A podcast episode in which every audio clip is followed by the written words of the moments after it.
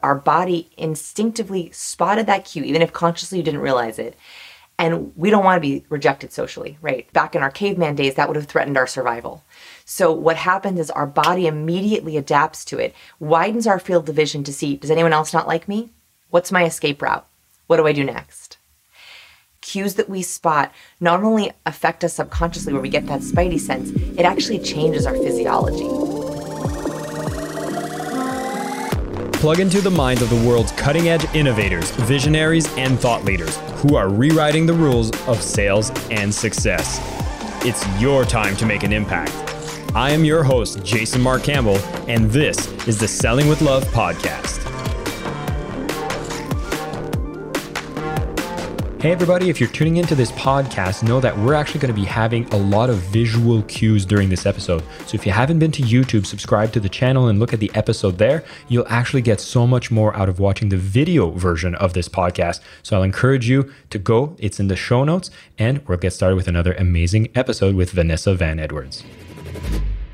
Hi, everybody. This is Jason Mark Campbell. Welcome back to the Selling with Love podcast. I have a returning guest, an amazing woman when it comes to body language, and now expanding into also understanding cues that go beyond just what the body communicates, but how our voice also communicates, and so much more of the subtleties that make somebody be charismatic or not. And so, if you're not familiar with Vanessa Van Edwards, she is the national best selling author of Captivate, The Science of Succeeding with People. It's been translated in 17 languages. 52 million people have seen her YouTube on her viral TEDx talking more about body language. She's a keynote speaker at South by Southwest, MIT, has worked with companies such as Fast Company, USA Today, CNN, CBS, and more. And now we're so excited because her latest book is coming out today.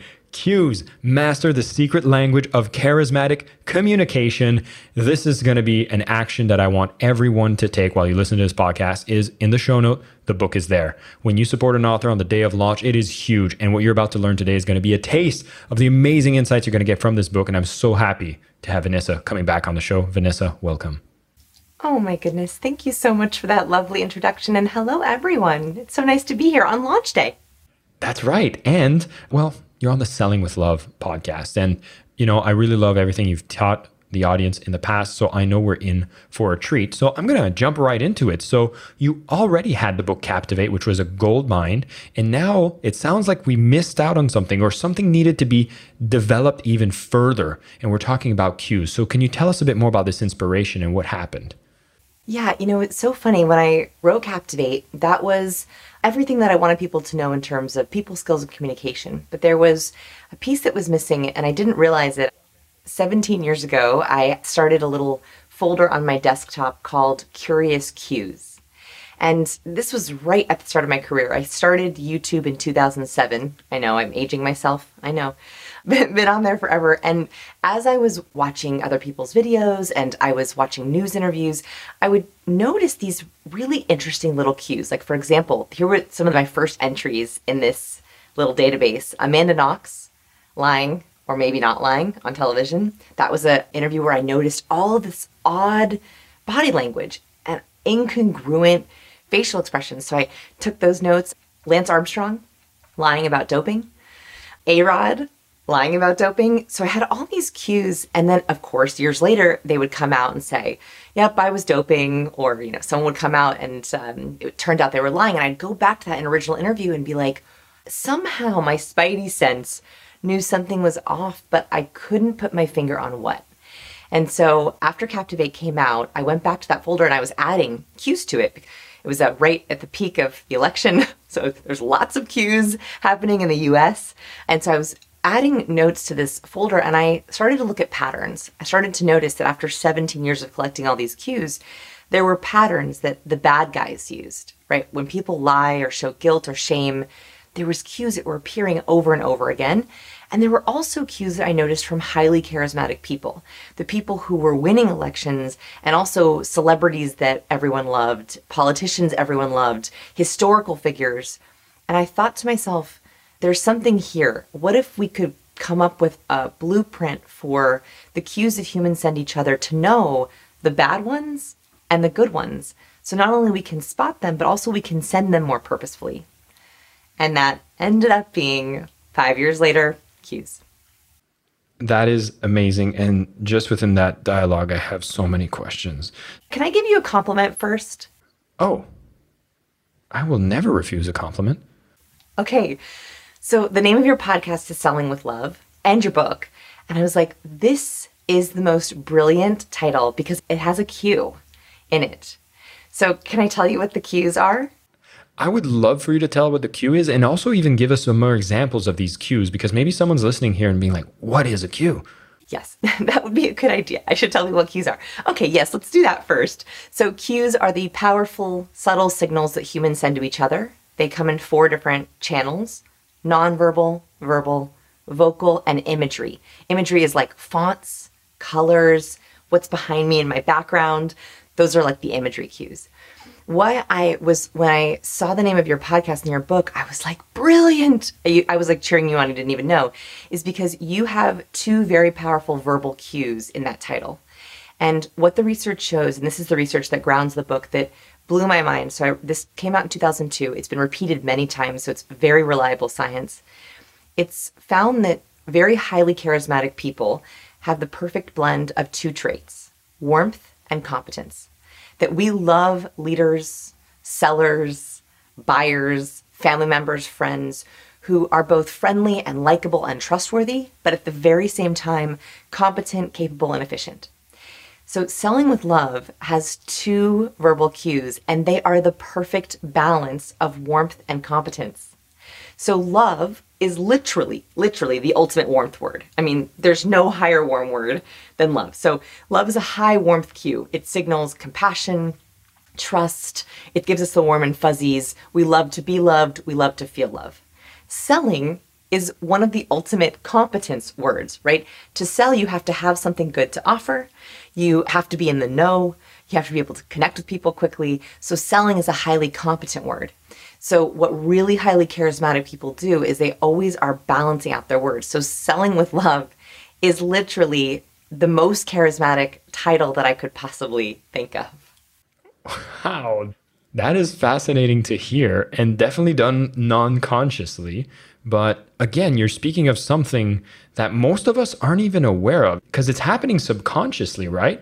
And this is one of the questions I wanted to ask you from what you had mentioned at the beginning is you talked about these cues that some of these people, you call them the bad guys, right? So you have these bad guys that emit these cues that you might be able to detect the badness, yet they seem to be able to rise to the top and still amass influence. What's going on there? Yeah. So our brain is a cue reading machine it is adapted to be a cue reading machine. What's interesting is we tend to read cues subconsciously, and it's only when a cue comes into our consciousness that we can activate it. The goal with cues is there's 96 cues in the book. As you read them, my goal is, and as people have begun to read it, they're like, oh, I've seen that cue. All I'm doing is taking your already spidey sense, amazing thing that you have in your brain to read these cues and just bringing it to your consciousness so you can activate it. And what's really interesting, I'll give you a specific study that changed the way that I thought about nonverbal cues. Is one research study found that when we spot a cue of social rejection, so this could be verbal, nonverbal, or vocal. So let me give you an example of each. So a nonverbal cue of social rejection would be an eye roll while you're talking. It might be a disgust nose crinkle when you say something to someone, a colleague. It might be a turn away or a look back or an overhead gaze. Okay, those are nonverbal cues of social rejection. A vocal cue of social rejection might be, right? You hear, like, I'm irritated, I'm exasperated, or, hmm, right? Like, I don't believe you. So it could be a vocalization. And a verbal cue of social rejection would be, and this happens all the time in meetings, I don't think we can do that. I don't think so. I don't like that idea. Probably not. What are you doing here? Right? Those are all very clear verbal cues of I didn't say the right thing or I'm not in the right place. Okay. So if we spot a cue of social rejection in any channel, our field of vision widens. They've actually measured that the way that our pupils dilate, they expand to take in more. We can see more. The reason for this is because our body instinctively spotted that cue, even if consciously you didn't realize it. And we don't want to be rejected socially, right? Back in our caveman days, that would have threatened our survival. So what happens is our body immediately adapts to it, widens our field of vision to see, does anyone else not like me? What's my escape route? What do I do next? And so, following that cue of social rejection, your body actually changes. And there are so many ways this happens. Cues that we spot not only affect us subconsciously, where we get that spidey sense, it actually changes our physiology. Oh my God. So now, this is what's fascinating is I hear this and I start thinking, okay, I can become aware of this, which means I can be more in control in the way that I react, especially if, let's say, I'm in a meeting, right? Maybe I'm a salesperson, I'm presenting to a group and I'm noticing these elements of rejection. I would think that my heart rate would also go up. I would think that I'd start sweating. But now I'm aware that, you know, this is a cue that just happened. So obviously it has a trigger effect. Can we have any kind of mastery or control on our reaction? Yes. So this is the next level, right? Like, so I think that when we talk about learning cues, step one is decoding, right? What are the 96 cues? How can I spot them, categorize them, and know what they are? The next step is encoding and internalizing. So encoding, you'll see in the book I describe this as like a cue cycle, that it kind of creates this little cycle in our body. So after decoding, we encode. So encoding are the signals we send to others. So it's not just, I just spotted that eye roll. It's then what do I do to keep myself calm, internalize, and counteract that eye roll to bring them back to me. So I'll give you a real example when I was selling. So I was giving a presentation and it was with a group of small executives. And this presentation mattered because it was sort of a test presentation. You know, when you're selling, sometimes they'll like kind of have you demo your wares. So I was demoing my presentation to come in to do their big conference keynote, like their big internal corporate keynote. So I was nervous and I really wanted it to go well. And so I'm around this table and I'm pitching. And I notice the COO give me what's called a lower lid flex. That's one of the 96 cues. So lower lid flex, you can try this with me. So just harden your lower lids as if you're trying to see better. You harden the your lower lids, right? The way that you can also try this is try to see something on the very far side of the room, like try to see a little speck on the wall. You'll narrow your eyes to try to see it. This is a universal cue. And what research has found is that when we squint our eyes, our lids are trying to block in the amount of light coming into our eyes so we can see more details. So when we're afraid, we widen our eyes to take in as much as possible. We don't need to see details, we need to see as much of the environment as possible. So we widen. In a lower lid flex, we shrink our eyes to lower light so we can see details better. And that's actually what happens. When you shrink your lids and harden your lid, you see better. You can like read farther away. So I noticed the hardened lower lid flex. And lower lid flex is not a bad cue. It's not a danger zone cue. I call bad cues danger zone cues. It's not a danger zone cue. It's actually a high competence cue. It signals that someone went from listening to scrutinizing. We're listening to judging. And it's usually an indication that someone is unclear, trying to figure something out, is feeling skeptical. Well, as a seller, that's extremely helpful for me to know, right? So I noticed that he hardened his lower lids, gave me a little head tilt. And so I paused and I said, This all makes sense? All good? Any questions? So instead of continuing on with my 15 slides that I had next, I took questions early. And I looked right at him when I said it. I was like, all good? Any questions? Because I knew there was some hangup that he had in his head. And he said, yeah, I'm confused about something. And I was teaching about oxytocin. So, oxytocin, I talk about it in Captivate, is the chemical of connection, makes us feel the warm and fuzzies. And he said, I don't understand. How can this chemical be the warm and fuzzies? I think that my wife had oxytocin when she was in labor.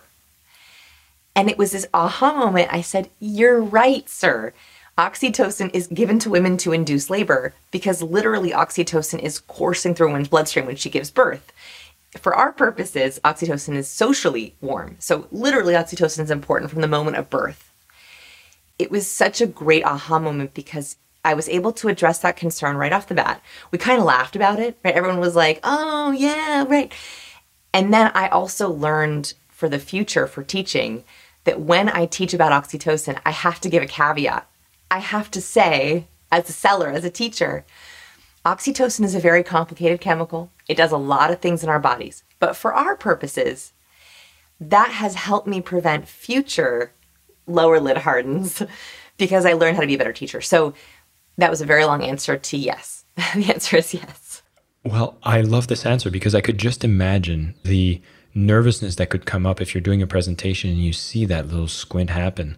You might actually have a bad response. And I could imagine I had a student that, you know, when she got into selling, she was educating and then she kind of switched to the pitch. And as she's doing the pitch, she noticed people doing that squint.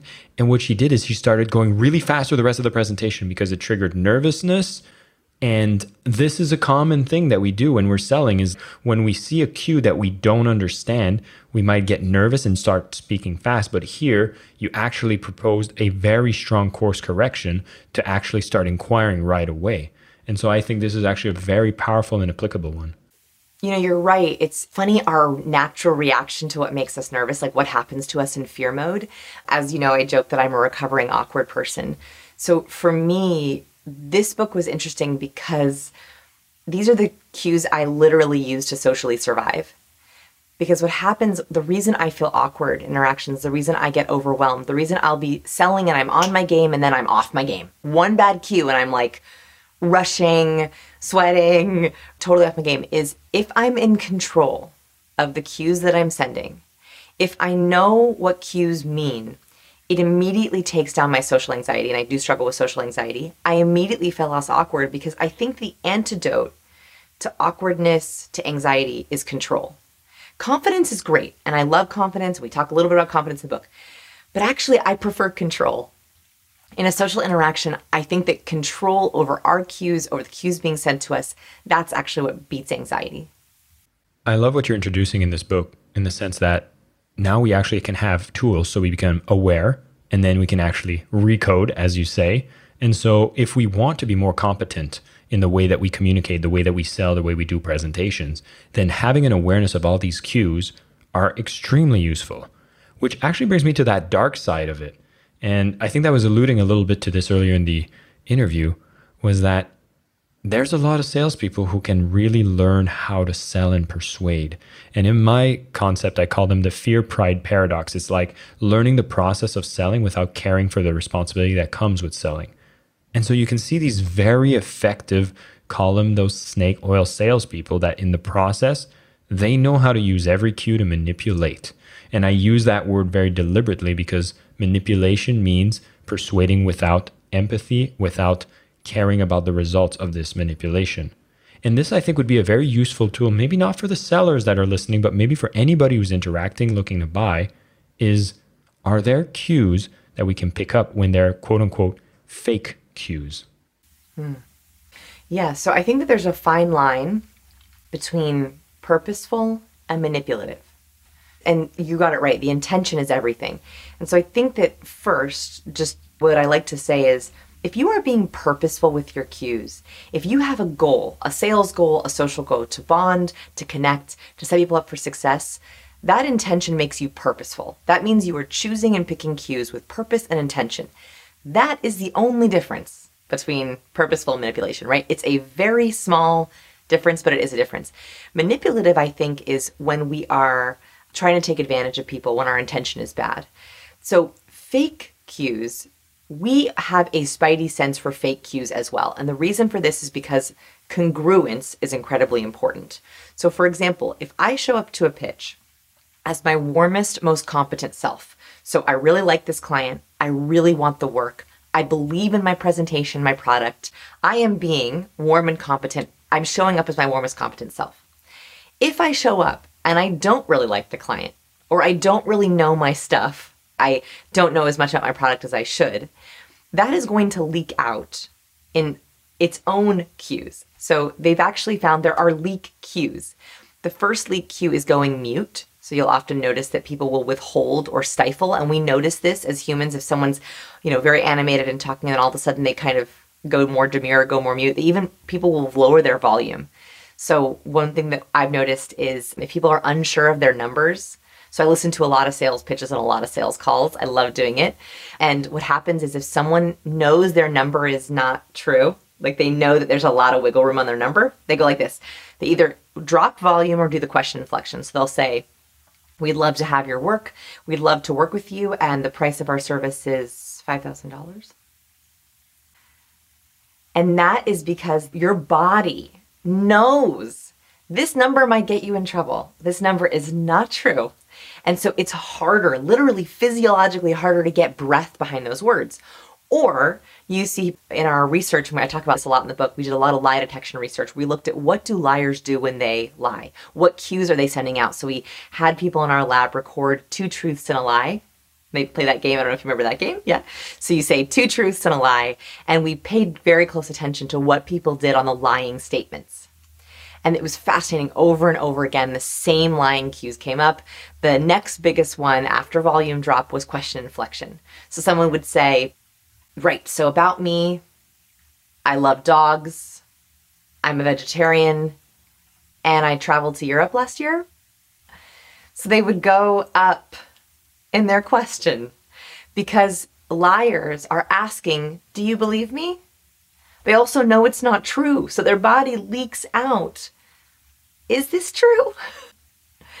and so, why I'm saying this is because if your intention is not good, if you're trying to cover something up, fake warmth or fake competence, there are all kind of cues that you're going to have to work really hard to stifle and it's almost impossible to cover those lying cues. Like for example, one of them is blink rate. Liars typically blink, their blink rate shoots up. It's impossible to control your blink rate. I mean, if you want to control your blink rate, you'd have to literally sit there holding your eyes open. So if you can't control your blink rate and you're lying, you'll see this when people will lie. And actually, in some of the doping when people were lying about doping in those interviews, they do these really, really rapid blinks when they're lying. And that is because when we are lying, we know it can get us into trouble. And so we literally want to close our eyes. So I say this because yes, we can control most of our cues, but we can't control all of our cues. And when you're lying or faking it, you're lying verbally. It's very hard to also lie vocally and non verbally. So that's why I think it's really important that you know your stuff, you love your product, you have really good intention because that will come through. That is fascinating. And for me, the example, I think I've seen this clip on YouTube of former president Bill Clinton having that little intrication that happened while he's like denying certain allegations with a massive rate of blinking. And so I think that was the, one of the things. But I love what you shared because now, if I'm having somebody selling to me, and some people can be quote unquote slick these leaky cues are something we can pay attention to. And you're right, we have a little spidey sense that whispers something, and it's almost like we repress it. And we're like, oh, no, no, I'm going to ignore that. But that's a weird function of our body. Like, why would we do that? You know, I think in a way it's kind of beautiful. Like, we want to assume the best. The problem is, when we want to assume the best, actually, that's how con artists work. They take advantage of our desire to assume the best. And so actually research has found there's something called the Pollyanna effect. So Pollyanna, that classic movie, that people who are more suspicious and negative and skeptical and pessimistic do worse at spotting cues. So my goal with this book is actually to make you more optimistic. I want to say, here are the cues you have to know. There's 96 of them. That's all you have to know. Now go love on people. Now that you know the cues, you don't have to worry that is this person, is he smarming me? Like, is he conning me? No, because you know, did he use the question inflection? Is he using blocking? Is he using self soothing? No, I didn't see a lip purse. I didn't see withholding. You can check and be like, no, I see the cues, I trust. And so, actually, I think you're right. I think that I don't want to create gotcha moments. I think that people who don't know how to control cues are more skeptical and nervous. And oddly, that actually makes you worse at spotting liars. Wow. I love it. And I love that you've been able to share not only things that can help us be, you know, more aware if there are things we should be skeptical about, but it leaves us with kind of this idea that we can go out in the world being more of a loving matter. I love that we've covered also some of these things that we can detect in our own reaction to these cues. And obviously your book is going to go into so many details, 96 cues for us to detect. So again, if you're listening to this, link for the book is in the show notes. Go and grab a copy. You will not regret it. Which brings me to a bit more of a self-mastery here. And so for talking about our own ways that we give off cues. We get to learn what they are. And for some people, that might be more nervous generally when it comes to doing presentations or being in the sales and kind of afraid of not being charismatic enough to sell. Are there maybe one or two or a couple cues we could share that could be a very easy fix for someone listening right now? Yes. Well, the first thing I would have you do, whether or not you're a nervous presenter or not, but especially if you're a nervous presenter, is before you read the book, I would try to get your baseline. So, this is especially important for people who are pitching or presenting a lot or have a sales pitch. Before you even learn any more cues, as soon as this video is over or this podcast is over, I want you to either record your own pitch or grab a Zoom recording or an old recording of your pitch. The reason for this is because we don't see ourselves, right? We're speaking out to the world. It's hard to see, wow, I do that nose crinkle when I'm talking about price. I crinkle my nose up when I talk about price. That's actually a disgust cue. And people who hate talking about money will show their disgust as they're talking about money. We can't see that, right? We don't even know that we're doing it. So First, I would deliver your pitch or a version of your pitch on video, direct to camera, pretend there are real people in the room, pretend there are stakes, so you have your baseline. That is going to make you far more impactful when you're reading the book. And I don't actually give that recommendation to everyone, but for people who are listening to this show, I think that's critical because then you can self diagnose. Ah, that's what's giving away my nervousness. Oh, wow, look what I do when I get to that portion of the presentation. Why do I look different in my first impression versus my last impression? So, first is I want you to get a baseline, get that video, put the whole pitch on video. If you can, bonus points, pretend that someone asked you your least favorite question a price objection, a criticism, asking about your competitors, and answer that question right to camera. That gets us a little bit more nervous. That's the first thing. The second thing is I actually want you to begin to diagnose. So if I had to pick one or two cues that just already are going to help you, here's one really easy one, which is research is quite clear across cultures and genders and races. We do not like people who touch their face. I know. I know. And this is really hard for me. And I have to work on it because I'm a face toucher. I am a face toucher. And what they found very, very clearly in many studies is that when speakers on video, in person, touch their face, and that could be biting nails, that could be, you know, fixing makeup, that could be rubbing eyes, that could be fixing glasses, it's a signal to others subconsciously and consciously that they're nervous. And that is because touching the face are perilously close to lying cues.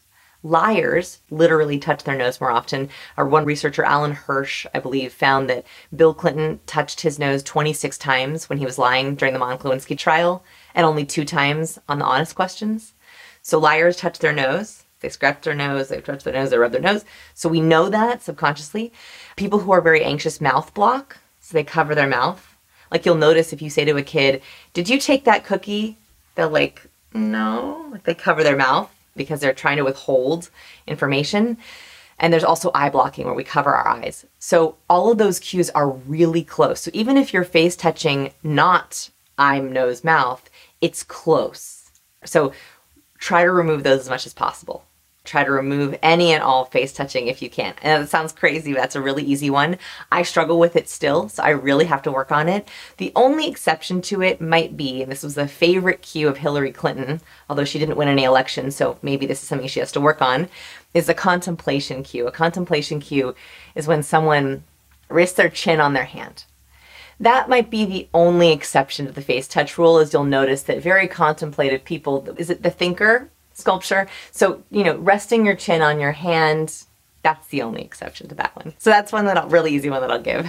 I love it. And thank God you gave me the exception because I love putting my hand on the chin and being the thinker. And so at least I'm getting a pass for that one. You're getting a pass because that's contemplated, right? You're really thinking. 100%. And Listen, Vanessa, thank you so much for joining me on the podcast. You are on a roll. Congratulations on the book. We're so excited to be able to support it. Thank you for sharing with the community here these amazing insights. Again, we're talking about cues. There's all sorts of cues we have from our body, from the things we say, from the things we make sounds of, not say, but really, when you start to learn all these different cues, you can start being better at communicating, better at understanding others, and better at recoding yourself and rewiring yourself so that you're able to actually react in a way that is more constructive in any of your presentations. There's so much more that you can decode yourself when you go deeper into the book. So, of course, go and get a copy if you have a chance. And links are in the show notes. And of course, go out there, start studying yourself. I remember myself, you recommend to film yourself. I think when I first started doing presentation, I would clap my hands all the time. So I highly support this idea. If you get a chance to film yourself pitching, watch your stuff, start studying these cues. And if you have the book alongside, you'll be able to pinpoint every single one of them, make some small corrections, and be more effective in the way that you communicate. Vanessa, once again, thank you so much for coming on the show. And I do want to ask you one final question, which I usually ask my guests on this show. It's called the Selling with Love podcast. So if I say selling with love, you've already gave us a great intro, but what does it mean to you? For me, it's the perfect balance of warmth and competence. I knew that the moment that I heard it, which is when you're trying to sell something, you're trying to help someone, you're trying to build trust and connect with them, but you're also trying to help them from a competence place, make their life better, make them more successful, make them more effective. And that's that sweet spot of very highly charismatic people is hitting both. Beautiful answer. Thank you so much, Vanessa. Thank you so much for having me. I am your host, Jason Marc Campbell, and this is the Selling with Love podcast.